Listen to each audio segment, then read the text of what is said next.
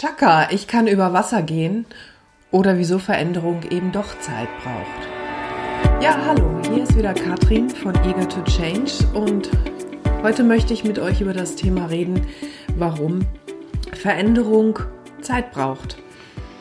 Ihr kennt da wahrscheinlich auch die Kurse, die Trainings oder auch die ähm, Tagesevents, in denen euch angekündigt wird, wenn ihr heute hier rausgeht, dann wird euer Leben ein ganz anderes sein und ihr werdet ein völlig neuer Mensch sein und alles wird ab jetzt nur noch besser, toller, leichter werden.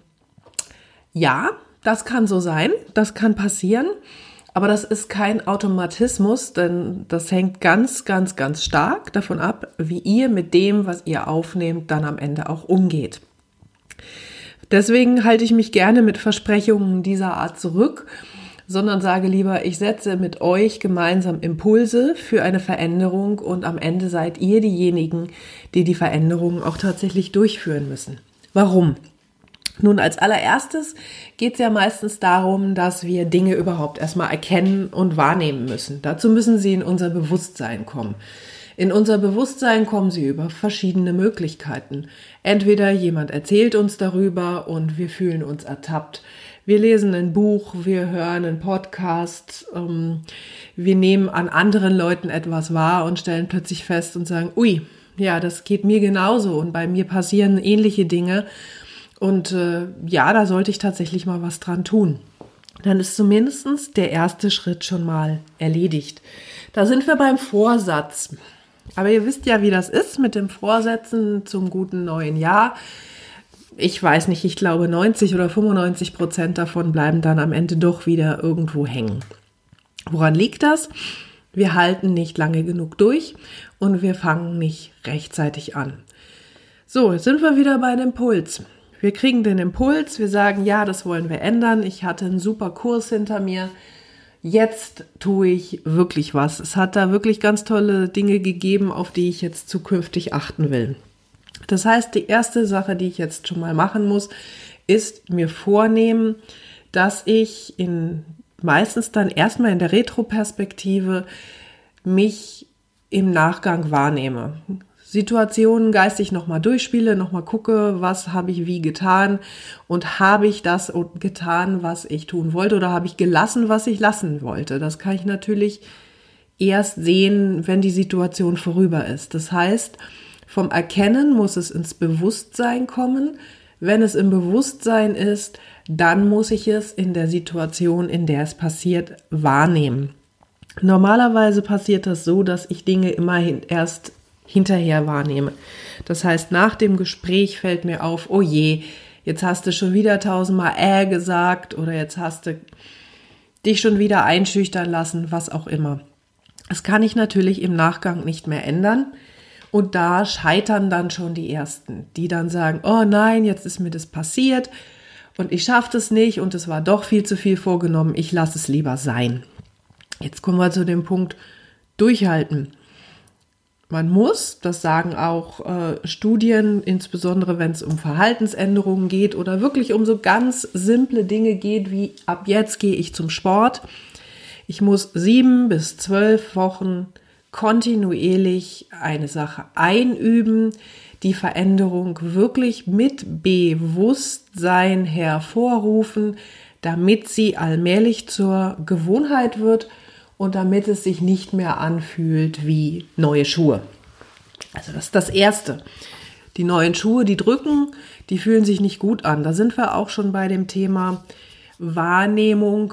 Ich komme dann irgendwann dahin, dass ich in der Situation merke, ah, guck mal, schau mal an, jetzt kommt's wieder und jetzt kann ich mich steuern und jetzt kann ich tatsächlich die Dinge anders machen. Ich mache sie anders und ich merke, L, das war jetzt komisch, hat sich komisch angefühlt. Ich war vielleicht nicht so nett wie sonst. Ich habe mich tatsächlich mal getraut, Nein zu sagen. Ich habe mich getraut, meine Meinung zu vertreten. Oder welche, was auch immer ich mir vorgenommen hatte. Auf jeden Fall war das, fühlte sich für mich das schon unbequem an und für den Gegenüber schon mal erst recht.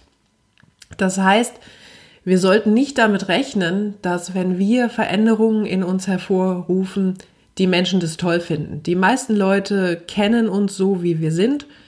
Die mögen oder mögen uns nicht so, wie wir sind. Aber wir sind berechenbar. Normalerweise, wenn wir keine Choleriker sind, sind wir für die Leute in unserem Handeln und in unseren Reaktionen berechenbar. Und wenn wir das verändern, dann werden wir für sie unbequem. Das wird zu komischen Reaktionen führen. Die Leute werden sagen, was ist denn mit dir los?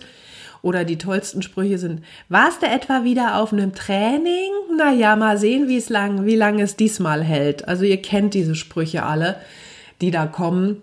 Von daher, es geht darum, durchzuhalten. Wir haben es vorhin gesagt, innerhalb von 72 Stunden mit dem, was ich mir vornehme, starten und mindestens sieben bis zwölf Wochen durchhalten.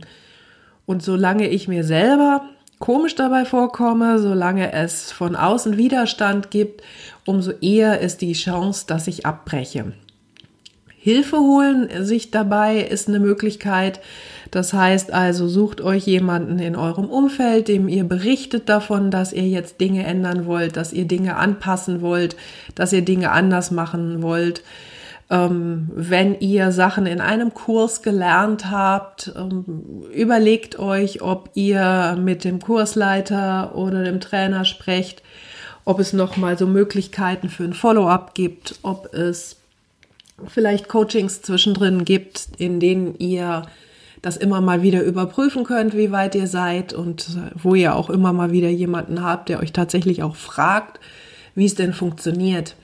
Peer Groups sind hervorragende Möglichkeiten, deswegen sind die in letzter Zeit auch sehr, sehr gefragt und es gibt sehr viele Trainer, Coaches ähm, und andere Menschen, die jetzt mit Masterclasses, mit Facebook-Gruppen und mit ähnlichem arbeiten.